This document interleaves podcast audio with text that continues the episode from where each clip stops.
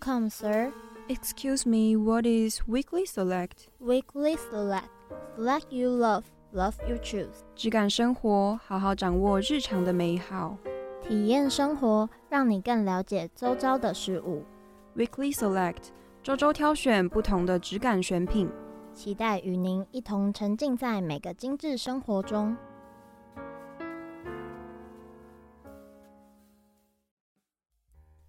欢迎各位听众来到本周的 Weekly Select，我是主持人 Winnie，我是主持人 Lia。那我们今天其实算一算，好像是节目的第九集了，是吧？对啊，就是节目也过了差不多三分之二了。嗯，我们录了这么多集，你有没有哪一集是你最印象深刻的？如果说印象深刻的话。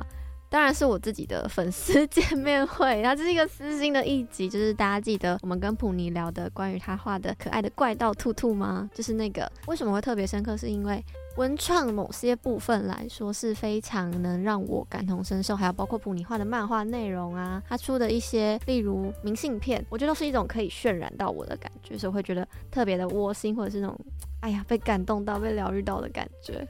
刚刚有提到，就是文创是可以疗愈内心的嘛？对，因为其实那时候跟普尼聊天的时候，我印象中就普尼一开始的那种类型，他也是那种说故事的，后来才变成连锁漫画嘛。对对对，我那时候是被他以前的那个风格就是打中，所以才会决定要邀请普尼。所以其实我就是那种会被图文，就是有情感的那些记录所影响的人。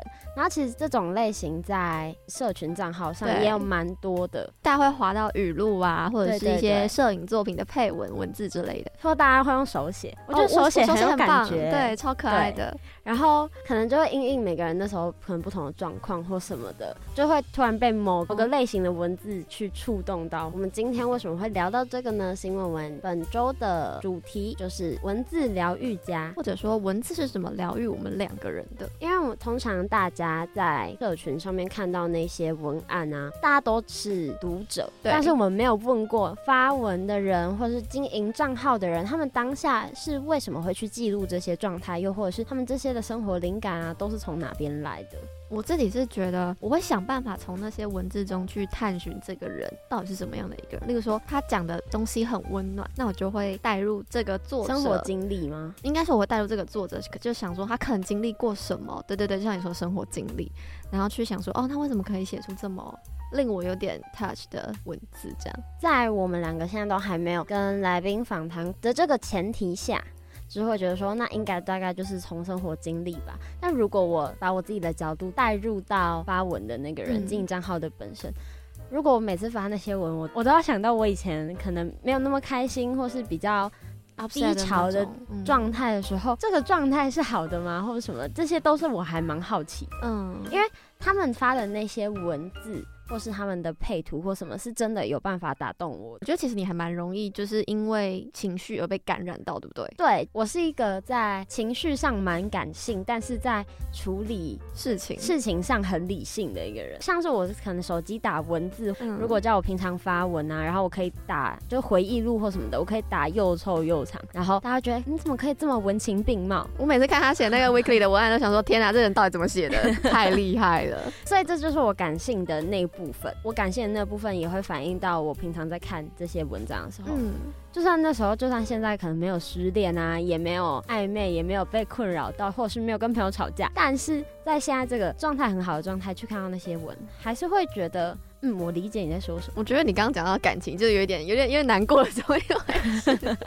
好啊，的确是现在没有这种困扰，但是偶尔还是会被那种感觉给影响到。我觉得算是影响吧。嗯，我觉得那些就很像是在，如果你今天有。一些状况的时候，你看到那些文字，它很像一个救赎，就是很像是你要掉进悬崖的时候，他把你拉起来，跟你讲说有人陪你哦，你不孤单，然后不是只有你一个人这样撑过就好什么。其实我在上课，我们老师有教到一个概念叫存在。存在其实并不单只是说我现在坐在你旁边，跟着你一起录音这种物理形式上的存在，而是说，比如说歌词，比如说文字陪伴你，这是另外一种形式，我们所谓的存在。我觉得这就是文字神奇的地方，像刚刚 Winnie 讲到的歌词，嗯，像为什么会有人听歌听到哭啊？哦，我也会啊。对，为什么会看歌词可以感受到这个可能作词者想要传达的东西，又或者是诗人，这些其实都是文字，然后跟我们今天的主题也都息息相关。对，息息相关。等一下呢，我跟 Winnie 也会更深入的去聊一些我们跟文字之间的一些连结。那我们就等一下每周选品见喽。抱歉打扰了，为您送上最新鲜的本周选品。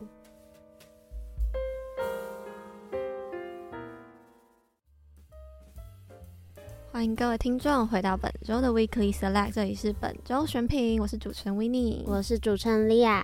那我们刚刚聊到其实蛮多跟文字的连接，还有那种被疗愈的感觉。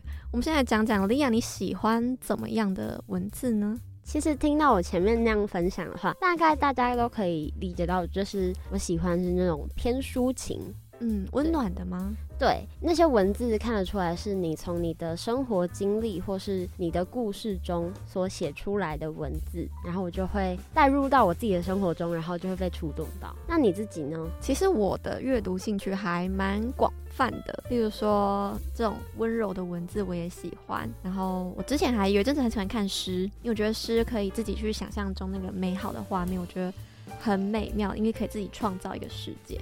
但我其实更最喜欢的是看悬疑的侦探小说。大家有熟悉的，应该是阿加莎她的《东方快车谋杀案》，那这是最著名的。但我最喜欢的不是这个，最喜欢的是一个都不留。我觉得中文翻得很好，它就是跟着一个童谣，然后那些十个人就慢慢跟着童谣的方式一个一个死掉，但是活到最后的一个人不是凶手，凶手在前面的人就死掉了。那是我觉得侦探小说里我最喜欢的一部啦。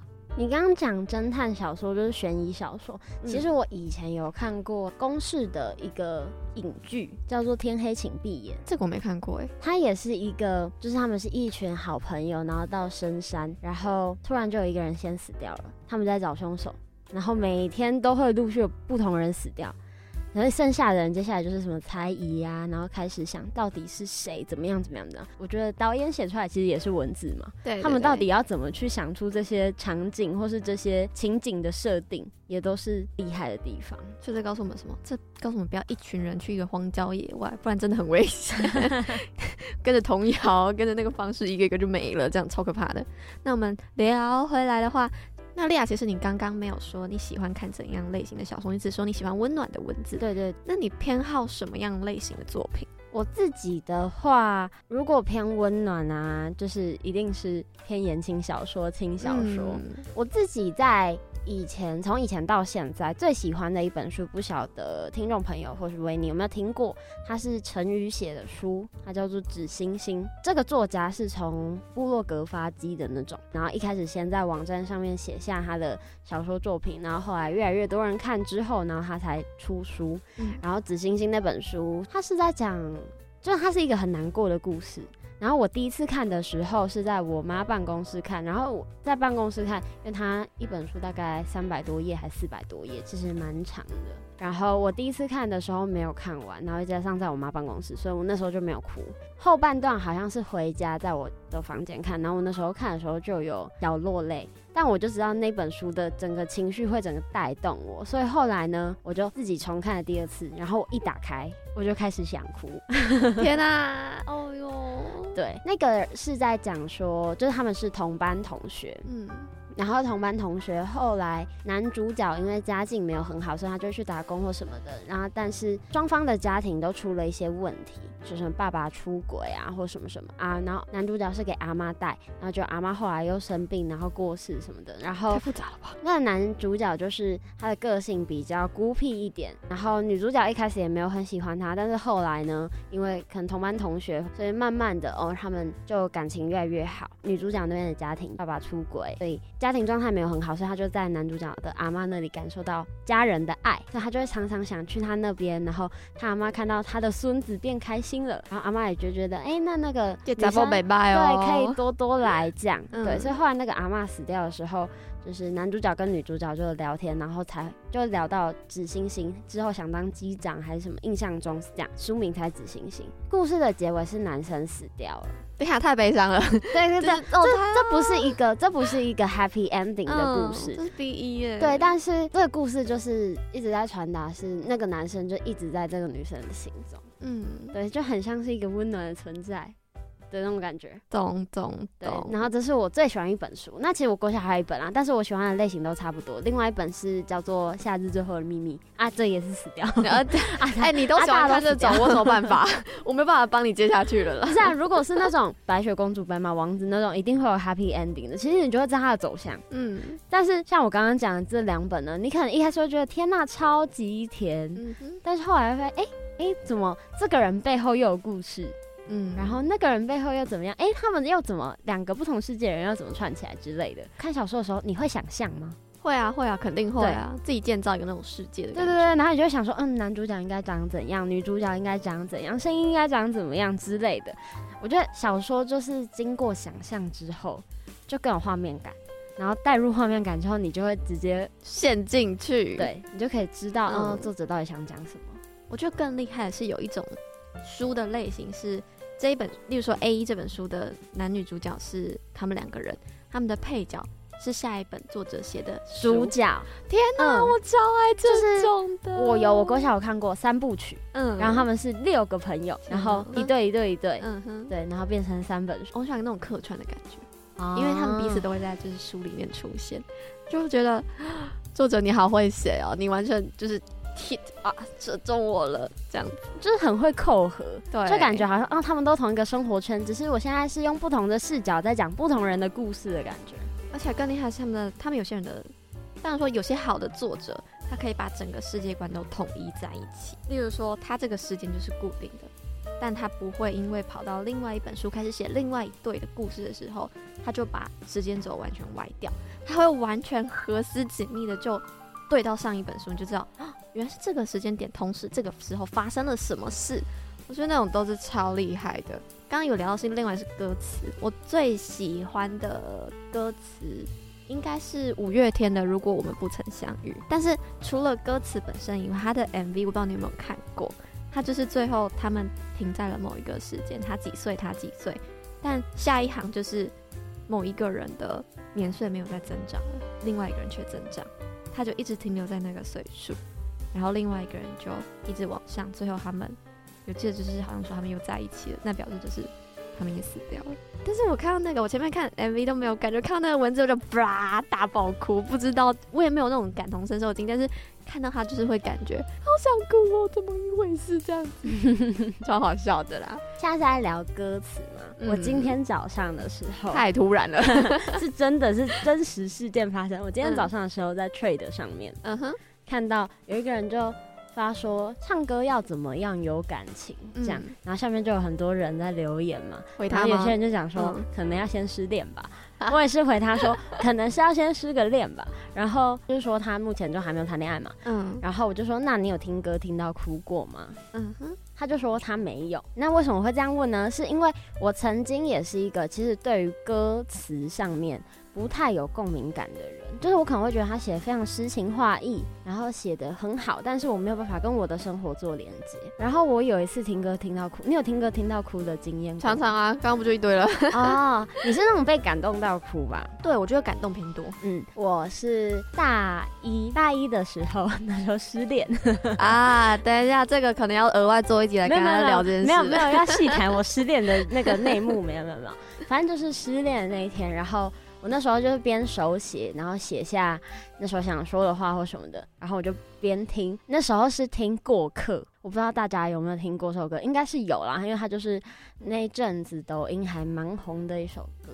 然后我听到那个歌词讲说：“你只是一个过客，从我的身边路过，我不敢有太多不舍。啊”就这一句的时候，然后我就觉得我的过客，我就我就被讲中，你知道吗？然后那个眼泪是因为我没有意识到我会哭。我是那时候真的边写的时候，眼泪自己掉下来，然后我就想说：天哪，然后呢，因为那阵子就失恋期嘛，然后失恋期、其实那时候还有另外一首，然后另外一首是汪苏泷的《忽而今夏》，那个也是在讲以前的故事啊什么的，然后你就会带入。还有一个哦，这三部曲那时候是完全不能听这三首歌。还有一个什么？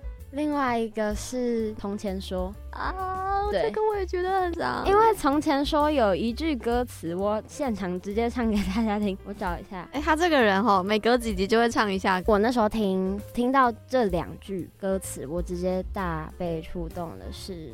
后来我身边有他，身后有家，但我只想问你一句：你爱过吗？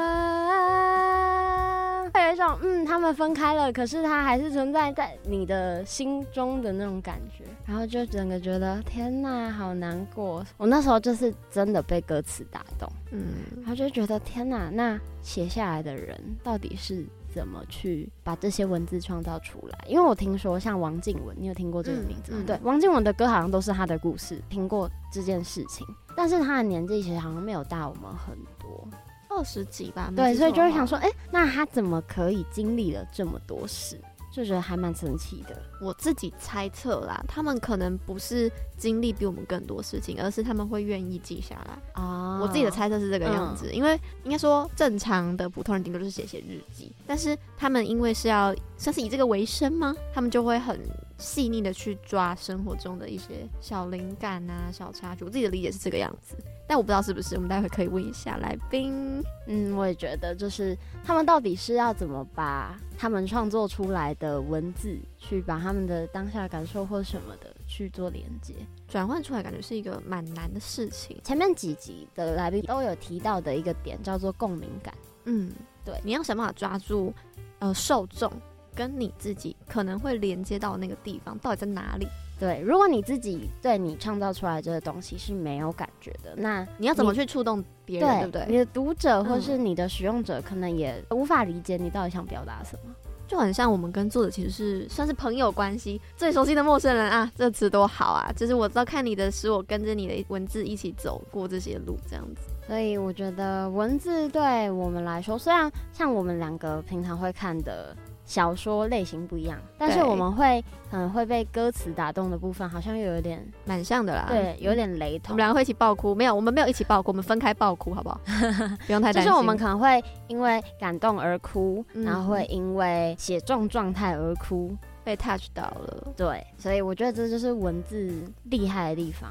对我来说，它是一种很渲染我的一种魅力，会让我一直想要继续去看，继续去看更多不同的东西，或者是 maybe 这个作者出新书，我就会有意愿去谈一下，会不会这次啊刚好又打中我呢？而且像是我们前面有提到像手写嘛，对，因为我们今天的这个来宾，他的前面的风格，嗯，就是一开始将个人账号转为就是现在文字账号的时候。他一开始的风格是有手写的，所以我觉得手写更能更能牵动一个人的情绪嘛。因为我觉得每个人手写都很有个性，每个字都不太一样。对，然后在有，有些人会很帅气啊，嗯、很率性什么的，那有些人就很中规中矩，然后有些人很有气质。然后每一个字体，你所看到，然后所理解到的那种感受也不一样。而且因为现在在大学，其实大家好像人手一台平板，然后各种的笔记软体都有，所以更容易、更简单的就可以去看到说你这个人的字是怎么样子。我觉得还蛮有趣的啦。就是你看这个人长这个样子，哦，字怎么这么丑啊？我没有在 diss 谁哦，不是在 diss 我弟弟哦，我没有讲话哦，他不会听这个。好，所以其实我们讲了这么多呢，就是我们从头到尾都是一直在聊文字嘛。对，然后在开场的时候有跟大家讲到，我们今天的这个来宾，他其实现在在香港，又是一个线上访谈的来宾了。但他是一个非常期待想要跟大家分享这些可能创作过程啊，嗯、或者是生活经历，到底是怎么去创出这种扣人心弦的故事跟文字。嗯。没有错，所以其实我们也蛮好奇，因为我们刚刚所有的所有都是我们自己揣测出来的，以及臆想出来的，所以我们也很想听，那真的实际在操作的人呢，到底是怎么样去把他们制造出来？嗯，很像一个魔法师吧，我觉得蛮像的，真的，真的，就是 maybe 是无中生有嘛，我真的超好奇的，就很像大家都不太理解这个魔术到底怎么变的或什么的，但是他们都有一个他们原理或是他们的一个制造方式。对，那我们今天就是来揭秘这个制造方式。式喽。那如果有兴趣的听众朋友呢，那就跟着我们一起收听等一下的 Weekly 特调喽。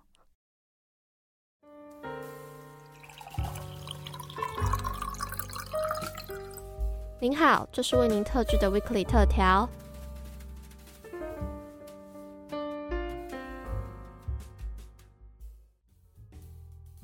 欢迎各位听众回到 Weekly Select，我是主持人 Winnie，我是主持人 Lia。那我们今天呢要介绍的，刚刚聊了很多是关于文字的疗愈，对不对？嗯，对。那我们今天呢邀请到来宾，就是在 Instagram 上经营情感成长文字账号的谢云。那我们请谢云来跟我们的听众朋友打声招呼。Hello，我是谢云，来自香港的文字创作者。因为其实歇云是我在 Instagram 上面意外找到的一个情感成长的账号，但是我从就是 Instagram 上面翻阅的时候，发现其实一开始是个人账号嘛。后来才转变为开始分享一些自己想分享的情感的话啊，又或者是一些成长的故事等等的。那想问一下，为什么会从个人账号变成文字分享的账号呢？其实这对我来说是一个从自我疗愈到疗愈别人的过程。刚开始这个账号的其实是二零二零年那个新冠爆发的契机。那时候其实我才第二年投身社会，也算是社会新鲜人吧，就还在因为。理想跟现实的落差感之中感到蛮不适的。那疫情让我的工作变成在家工作，那时候才多了空间去让我思考人生可以做出怎样的改变。那其实本来就是中文系出身的我，那时候就捡起很久没有写的笔，决定在 Instagram 这个平台开始分享。就你们看到的，刚开始分享的是比较从我自己来出发，一边写，同时也是在整理人生，才发现心里面还有很多放不下的事，虽然平常不太察觉到，但这些就影响着我生活的心态。到之后以文字来治愈别人，就是我自己跟我的账号一起同步的一个蛮大的改变，也是找到了文字对我来说的意义以及使命。所以其实是因为新冠，然后再重新拾起文字的这个过程，我觉得现在你还蛮应该说超级贴合我们今天定的标题，它叫文字疗愈师。就是希望从文字可以去疗愈别人的部分。那严格算起来的话，这样认真经营大概是多久的时间啊？在 Instagram 经营我的“社员以文字疗心”的账号，到今年的结束就四年了。那记得刚开始写的时候，其实有收过私讯说：“啊，为什么你的文字感觉有一点灰暗感？”我那时候很讶异，觉得啊，有吗？但也过了一阵子才发现，其实刚开始写的时候，因为整理很多自己人生里面的遗憾，于是不知不觉的蒙上了一层灰暗的感觉。那在经营的四年里面，我经经历过两种的改变吧。第一重的改变其实是写作本身改变了我的本人，从不停的厘清跟梳理，我发现自己可以放下那些藏着的灰暗的往事。是写作本身改变了我对人生的看法，治疗了我自己。第二重的改变是我有意识的想要以文字来疗愈读者，意识到读者遇到什么成长上的困难，有什么卡关的地方，然后我发现我自己走过的。经历过的迷惘也是很多人也有的，所以我才开始去分享我的故事，让他们可以从不同的角度重新看一次自己的困境。然后最近我在现实动态发了一个问题，问我的云朵，就是我的读者们，你会用一个什么形容词来形容我呢？然后涌进来的回答非常的一致。莉亚跟 Winnie 要猜是什么形容词吗？我当然是猜疗愈，因为我觉得谢宇你本身你自己刚刚也提到说，你想想要疗愈别人，或者就是温柔吧，你整个人就是看起来很温柔，感觉就是温柔、疗愈、亲切、和善，就是差不多的类似的形容词，是吗？其实你们也中了，读者们回来的形容词是说温柔而坚定，然后真的是很多也是给我这两个词语温柔跟坚定，让我想起了我写的一句话，就是真正的强大不是无坚不摧，而是柔软。那我觉得温柔是对于事情的态度，而坚定是相信自己所要相信的。那如果我们因为挫折而心变得很硬，就像石头一样，会错过很多美好的事物。那我们要。要保持柔软的心，才可以一再激动，一再相信。那时候读者们都给我这两个形容词，我有一种说不出来的感动。虽然我这几年以来没有很刻意的寻找什么，或者是做什么，但大家都已经感受到我想要表达的。我感觉到这个就是文字的力量，还有感染力。那你看到读者给你的形容词都是温柔跟坚定的时候，你觉得是你散发出怎么样的个人特质，才让他们感受到是温柔跟坚定啊？因为你刚刚是说从文字中可以感受到你想表达的温柔跟坚定嘛，但一定是因为你本身的特质。才会透过文字，然后让大家可以感受到你想要传达的温柔的感觉、坚定的感觉。我觉得是在我写的文字，还有我分享的故事里面，我给出了一个信念，就是遇到困难的时候，或者遇到不如我们意料的事情，还是坚定的相信自己所要相信的。可能有些人会觉得啊，我情感上遇到挫折，或是人生成长里面遇到挫折，我就开始慢慢的武装起自己，我就不跟人亲。亲近啊，或者是我们就不相信爱情，但其实不是的。在我的文字里面，可能也散发出一种风格，或者是写到人生的哲学。不管你遇到什么，你成长还是感情上，也是要相信自己所要相信的，愿意去尝试，还有相信爱情，相信未来，才可以继续去获得更多。那谢宇，你当初在决定要认真经营账号的时候啊，你有没有预期说，maybe 看这个账号的人通常是什么样的年龄层？嗯嗯嗯，其实有的，我觉得预期的受众跟真正的受众是蛮一致的。我现在最主要的受众是落在高中到出社会几年的这个年龄层。那我觉得这个也是跟我的主题相关，因为我开账的时候也是社会新鲜人，所写的成长还有情感的痛点也是呃大概十八到三十的人所面对。嗯，所以就是其实是因为内容，所以才会跟你的受众就是互相吻合这样子嘛。嗯嗯，所以呃，你说的是发文的主题那一方面嘛？因为你刚刚分享到的是，当你的读者大概是年轻族群偏多嘛？那有没有就是因为发现说哦，受众是年轻族群偏多，所以会发比较多哪种类型的文章？文章有吗？还是其实就是也是依照你自己的生活经验，然后分享出来，刚好他们都可以感受到共鸣？我觉得我的发文主题有两个大方面，就是第一是成长，第二是两性的关系。这个也关于到你们发给我的那一条问题，是问到发文的主题偏向哪个类型那一题吧。那我解释为什么我选了这两个主题之前，我也想要说一个小的故事。在之前，我收到一个读者 K 小姐的来信，她有关情感问题的故事。那 K 小姐跟她的男友走过了几个年头，他们也住在一起了，他们一起看过很多不同的风景，也想象过很多未来。K 小姐本来就把男友当成一辈子的对象，觉得他们很快就会步入婚姻，但在她以为平常到不行的日常。里面就没有预警的被分手了。他知道他要接受，要走出来，但他的生活里面每一处都是回忆。他拿起杯子就想起啊，那是旅行的时候一起买的。走到街上就想起一起骑车的日子。那他在给我的信里面提到，我还可以相信爱情吗？快到三十的我可以找到对象吗？但他思想不断绕圈，反而更走不出来。在我经营这个账号里面的时候，发现不少人也有跟 K 小姐相似的情况，他们知道。要走出来，其实也知道方法的，只是做不到。有时候他们需要的不过是一种陪伴、安慰。于是我的角色是以文字还有故事带他脱离转牛角尖的情况，让他知道可以慢慢来痊愈，而且时间拉长下来，每一段都是值得的经验。那我之所以会写成长跟两性的关系，不是因为人生大事，相反，这其实是我们每一天生活会遇到的小事。不知道莉尔跟 Winnie 有。没有这种感？爱自己、爱人，遇到成长的困难，学着面对跟接受，好像是二十几岁开始特别有感的课题。会欸，应该是说，我发现到大概到高中，然后大学。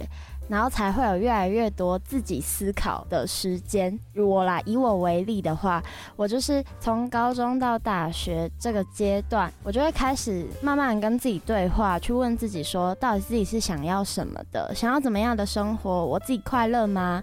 然后。再去反映到现在的生活状况，然后去看说，那怎么样的我会是我自己喜欢的啊之类的，对，然后这些其实也都是成长的过程，因为成长过程就会经过你的生活经历，然后去改变你的个性啊，又或是做事风格之类的。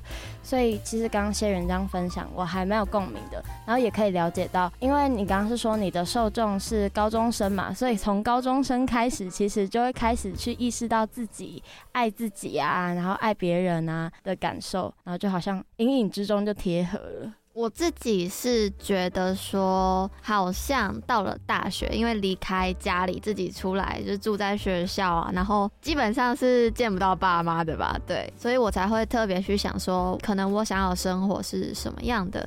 也许说是一直疯狂在读书，或者是一直疯狂出去玩，或者是跟朋友偶尔就是出去 social 一下，然后不然其他时间就是自己一个人静静的。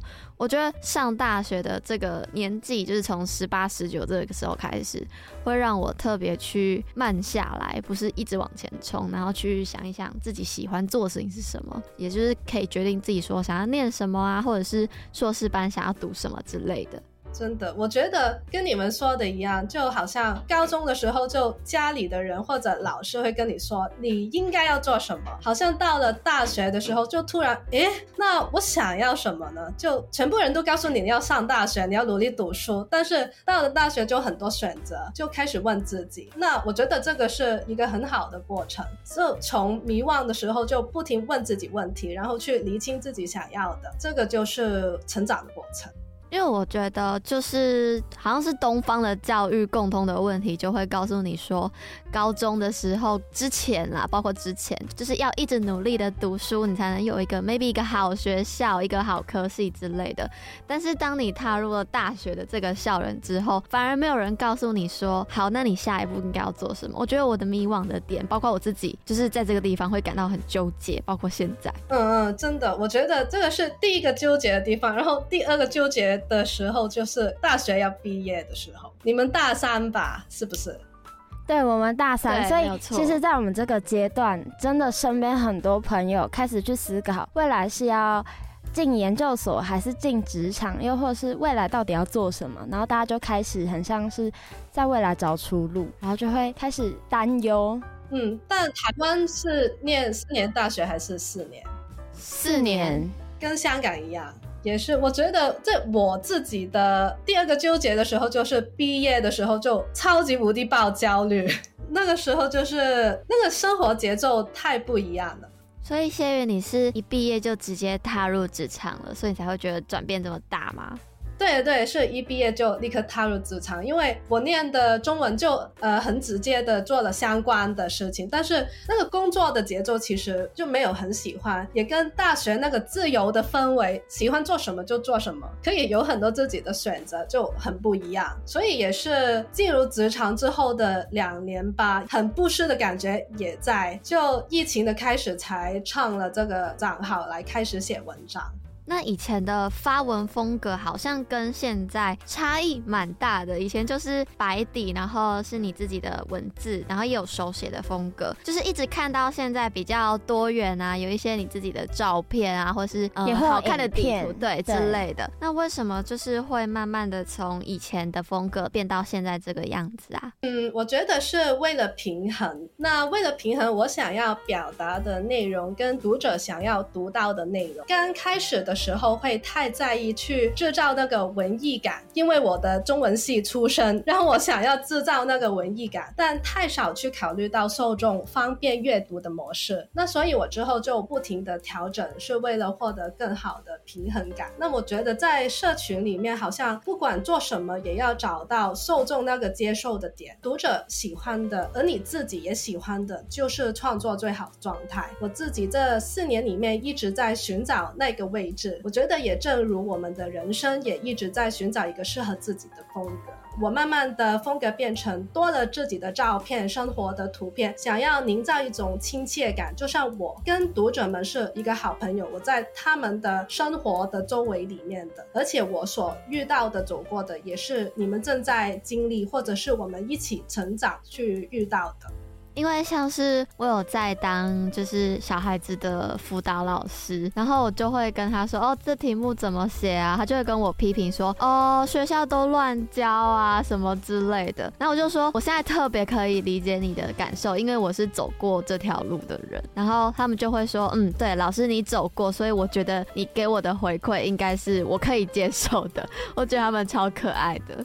因为其实，在访谈之前呢，我跟维尼两个有先稍微聊一下，我们觉得说那些经营文字账号的人，到底是怎么把那些可以触动人的文字记下来。所以我们其实还蛮好奇的是，你们是当下就会把自己的感受写下来，然后在未来之后才慢慢的发出来，还是会就是当下可能想讲什么主题，所以我就有感而发。才把它打出来的。我觉得比起是自己有感而发，更是是找出读者有感的东西。就以前可能一开始的时候，我们就会很想要抒发自己。文字的一个方面对我来说，除了抒发自己、去整理自己的事情以外，另外一个文字作为疗愈的方法、疗愈的途径，是我去找到他们有共鸣的地方，而不是只是我自己有感的东西。那我觉得。我的内容可以让读者找到共鸣的原因是我写着的都是成长的痛。那你们有听过“成长痛”这个词语吗？有，但是我听过的是长高，是哦，是对身体就是长大的过程中，例如说膝盖，膝盖会痛，对，会痛，然后就是要长高了。呃，一开始就是那种青少年拉高那个骨头的痛，那个成长痛，对的，没错。那之后是很多人用来形容那个成长之后每个人经历的那个疼痛，例如是理想跟现实的落差感，跟别人比较的焦虑感，重新出发的那个失败感。那我觉得我的内容可以让读者找到共鸣的原因是我写着的这些成长痛，其实大家都在经历，我只是比他们走快半物而已。只是有一些人习惯了这种成长痛，就抱怨人生，将就人生，每一天在 Instagram 可能就抱怨自己周围发生的事。但我试着从文字做的是治疗这种痛。那正如我刚刚说过的，我走过的其实观众正在面对。呃，云朵们读着我的文字，那些成长。遇到的事会有被体谅、有被了解的感觉，而且循着我的故事，他们也多了一些没有想过的角度。例如，在成长里面遭遇过的不如意、受过的痛，不一定要因此而武装自己，呃，试着去接受跟接纳。那我觉得我的账号，我写的比较多的不是我自己跟自己的聊天，而是呃，透过跟读我的文字的人跟他们聊天，让他们也可以多听听自己内心的声音。我走过的。这一座桥，他们也可以走到对岸。那这样，我突然想问谢云一件事情，就是既然那些读者可能会透过你分享的一些文章感到共鸣嘛，毕竟是他们可能现在正经历的事情。那有没有哪些读者有真的因为读了你的文章之后，可能传小盒子给你，跟你说一些可能他感受到的回馈，有吗？其实很多诶，蛮多读者给我回馈。另外一方面就是，我觉得这个是呃是他们给我的回馈，同时是我灵感的来源。一方面就是他们读了我的文章，然后告诉我说，诶，其实我正在也经历着这个东西。然后幸好你的文字出现了，让我可以从那个转牛角尖的那个自己，变成我可以从新的想法去看同一件事。另外一个方面就是，其实我也有。这一个疗心室，就是我在线动里面会每隔一段时间就会有一个疗心室，治治疗的疗，然后云朵会把他们当前的心事跟困难投进来，他们可能只是想要说一说他们遇到的困境，我也会从呃在小盒子里面每一个回复他们的心事，也许给的不一定是一个方法，但是给他们一个安慰陪伴的感觉，同时借着这个机会，我也更了解。读者我文章的人，他们的处境还有需要的帮助是什么。嗯，到后来累积了很多熟的读者，就久而久之会跟我像朋友的分享聊天，也会有人会私信我来问不同的事怎样做才好呢？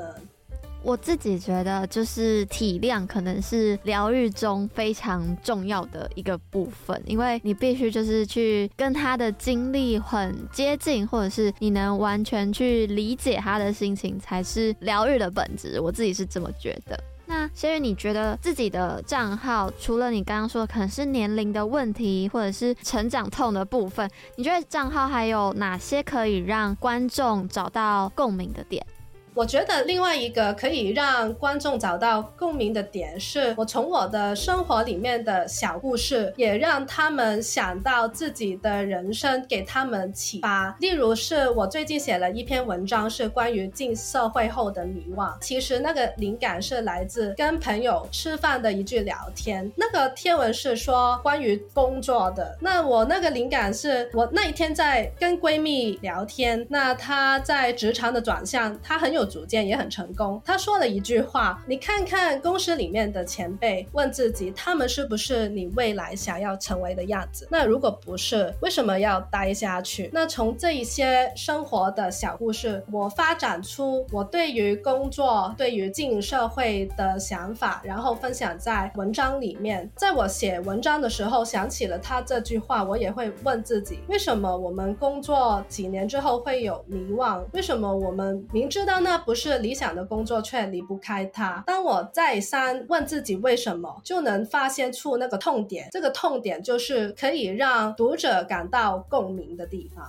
像现在有在 Instagram 上面有蛮多跟些云差不多类型的这种文字分享账号嘛，那你自己有没有欣赏一些也是属于文字类型账号的呢？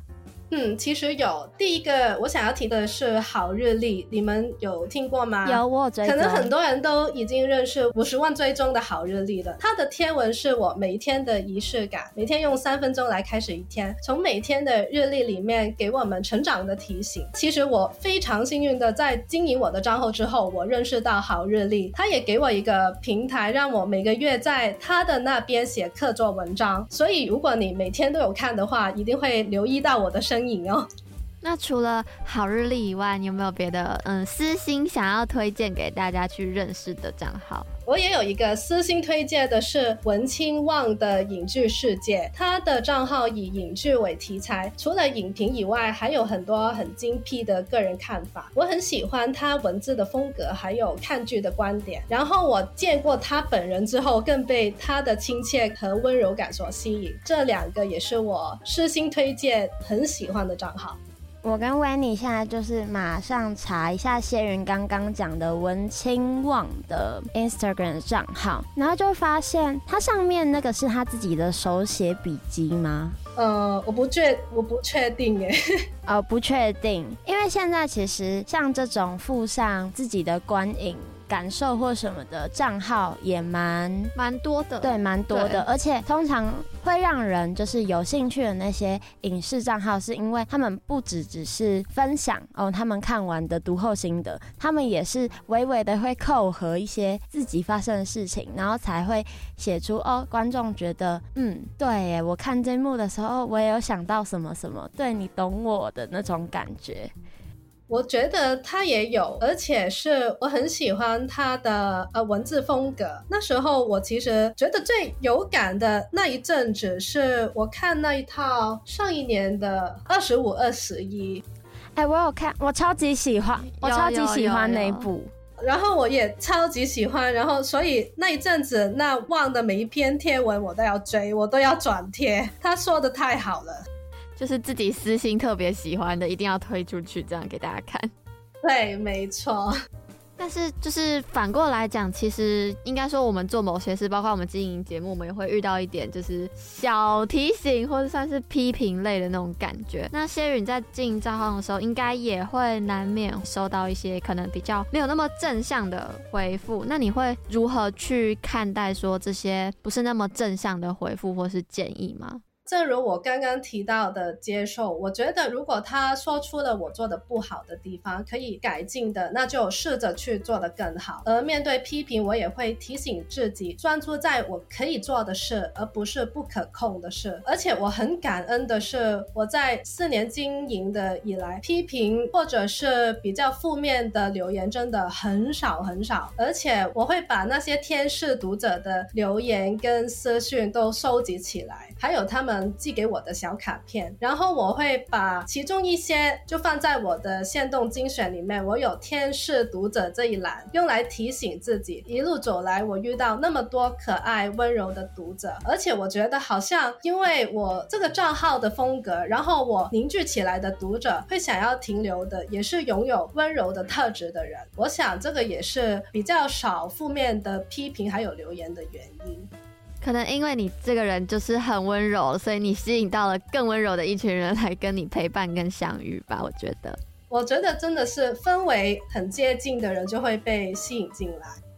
刚听谢云分享说，你会把一些天使读者给你的一些回馈啊，或者是给你一些回应收藏起来，然后可能在必要的时候疗愈自己嘛。我有时候也会这样做，应该说会在让自己陷入低潮或是不开心的时候，然后回看，其实身边中还是有很多很温暖的人陪着你。为什么要为了一时的不开心影响自己的情绪的那种感觉？所以我觉得这种收集起来的时候，重复观看的时候，还是会觉得很暖心。我觉得这个是可以让自己从低潮里面走出来的方法吧，因为可能遇到困难的时候，或者是不如意的事，很容易自己就会转牛角尖，就是觉得自己不行啊，为什么别人就是比自己好？但其实不是，只是那一刻我们的思想就倾向了很负面的那一边。试着跟自己对话，然后把这些收藏过的美好拿出来，你就可以发现不是的，你身边就是有很多美好的事物，值得感恩的事。所以经营账号对你来说，反而就是变得像一个多了一个平台，可以跟一群同样温暖、同样善良的人互动，这样吗？真的也会，嗯。那经营账号，先于，你现在时间的规划就是，例如说一个礼拜一定要发多少篇文章吗？或者是你是怎么样去规划的？在时间规划里面，我觉得一来就是，其实经营账号是蛮花时间的。不知道你们在经营 Weekly Select 会不会花很多时间呢？经营 Weekly Select 对我们来说的话，因为礼拜三播出嘛，那我们可能在礼拜一或礼拜二的时候会先发一篇哦，本周的主题会是什么？然后礼拜三当天中午的时候会再发与来宾的合照或是来宾的照片，照片让听众朋友知道说哦，今天的来宾是谁哦。然后我们大概会聊一些什么，就是会一些节目彩蛋，让大家可以还没听到的时候先知道说哦，我们可能会谈到哪些东西，去激起。他们的兴趣，然后等节目播出之后，因为我们是每周一集的一个频率，所以我们可能会在这个礼拜三到下个礼拜三的这个中间呢，会截取一些节目的片段，然后分享到现实。就是在打出一些感受啊，然后去跟读者们进行交流，有时候也会有那个小提问框，然后去问大家说，那你有过这样的经验吗？或是如果你遇到这样，你会怎么面对之类的？这些听起来好像都其实没有到很复杂或很麻烦，但是你今天一定会想要表现的最好给听众朋友看，对对，给听众朋友，所以就会变成说，其实你还是要去截取哦，今天可能来宾哪边分享的非常。值得放出来给大家听，然后哪边的文字你应该怎么打，大家才会有共鸣等等的。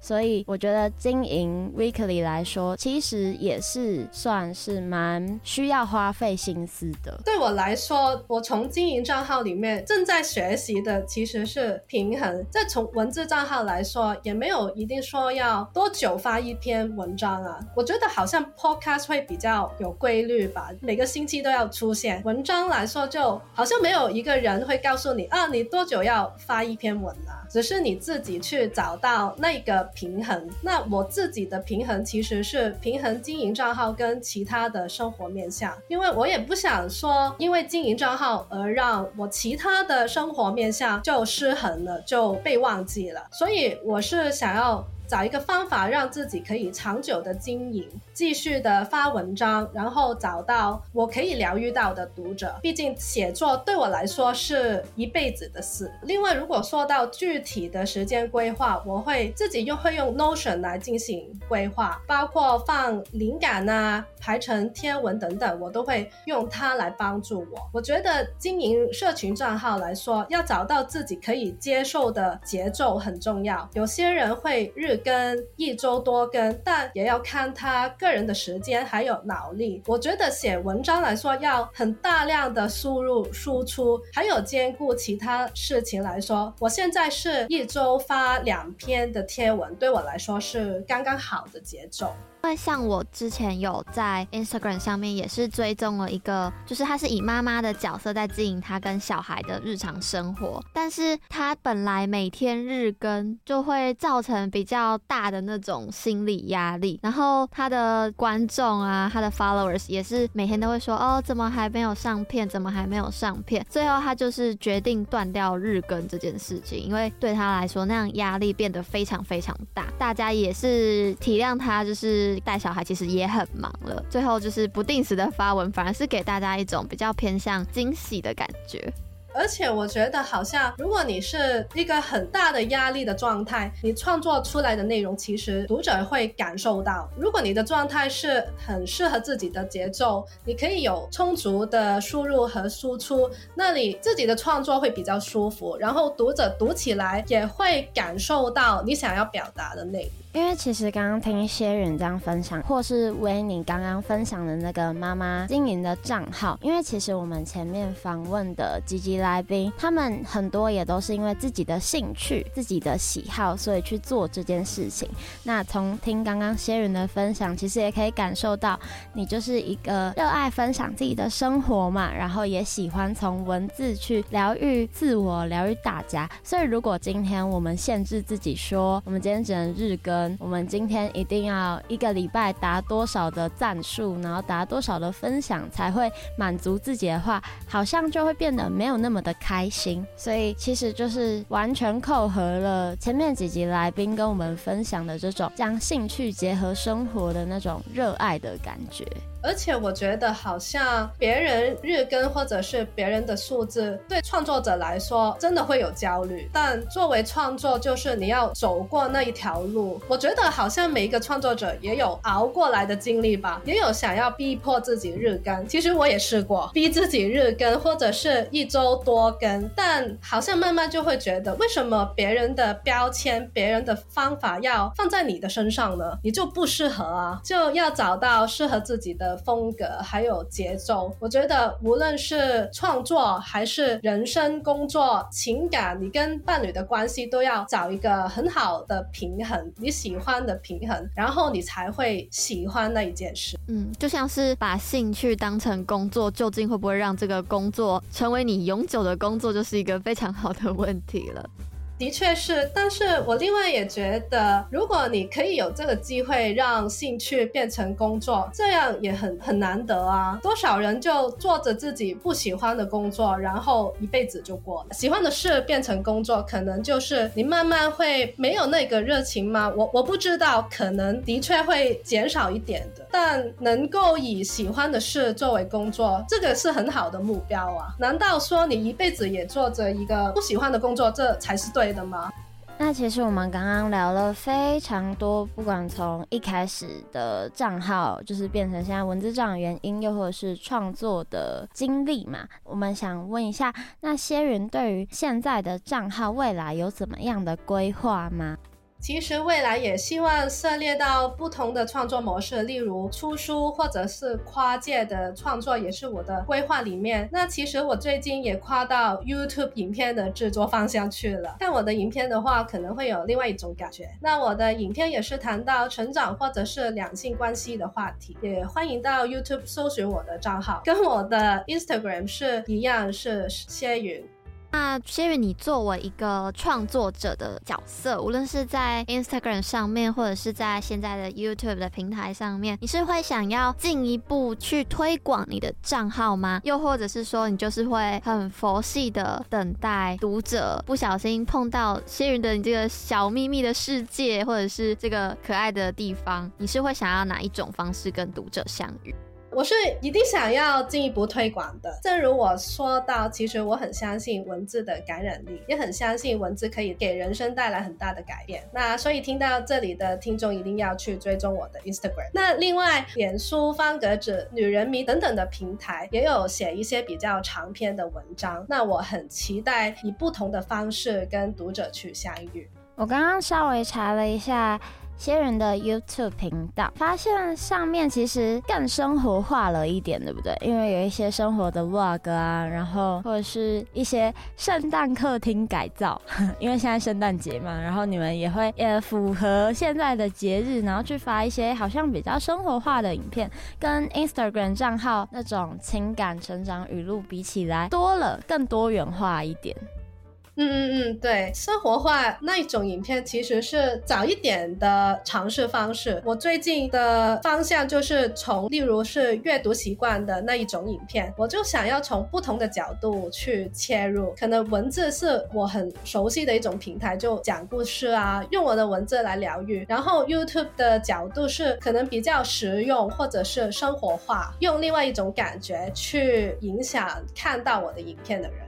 好，那我们今天非常谢谢谢云跟我们分享了这么多关于自己的故事，又或是账号经营的一些大大小小的事情。最后的最后呢，给谢云一个空间，可以让你跟听众朋友再次推荐一下自己的 Instagram 账号也好啊，YouTube 账号也好，让大家更认识你这个人。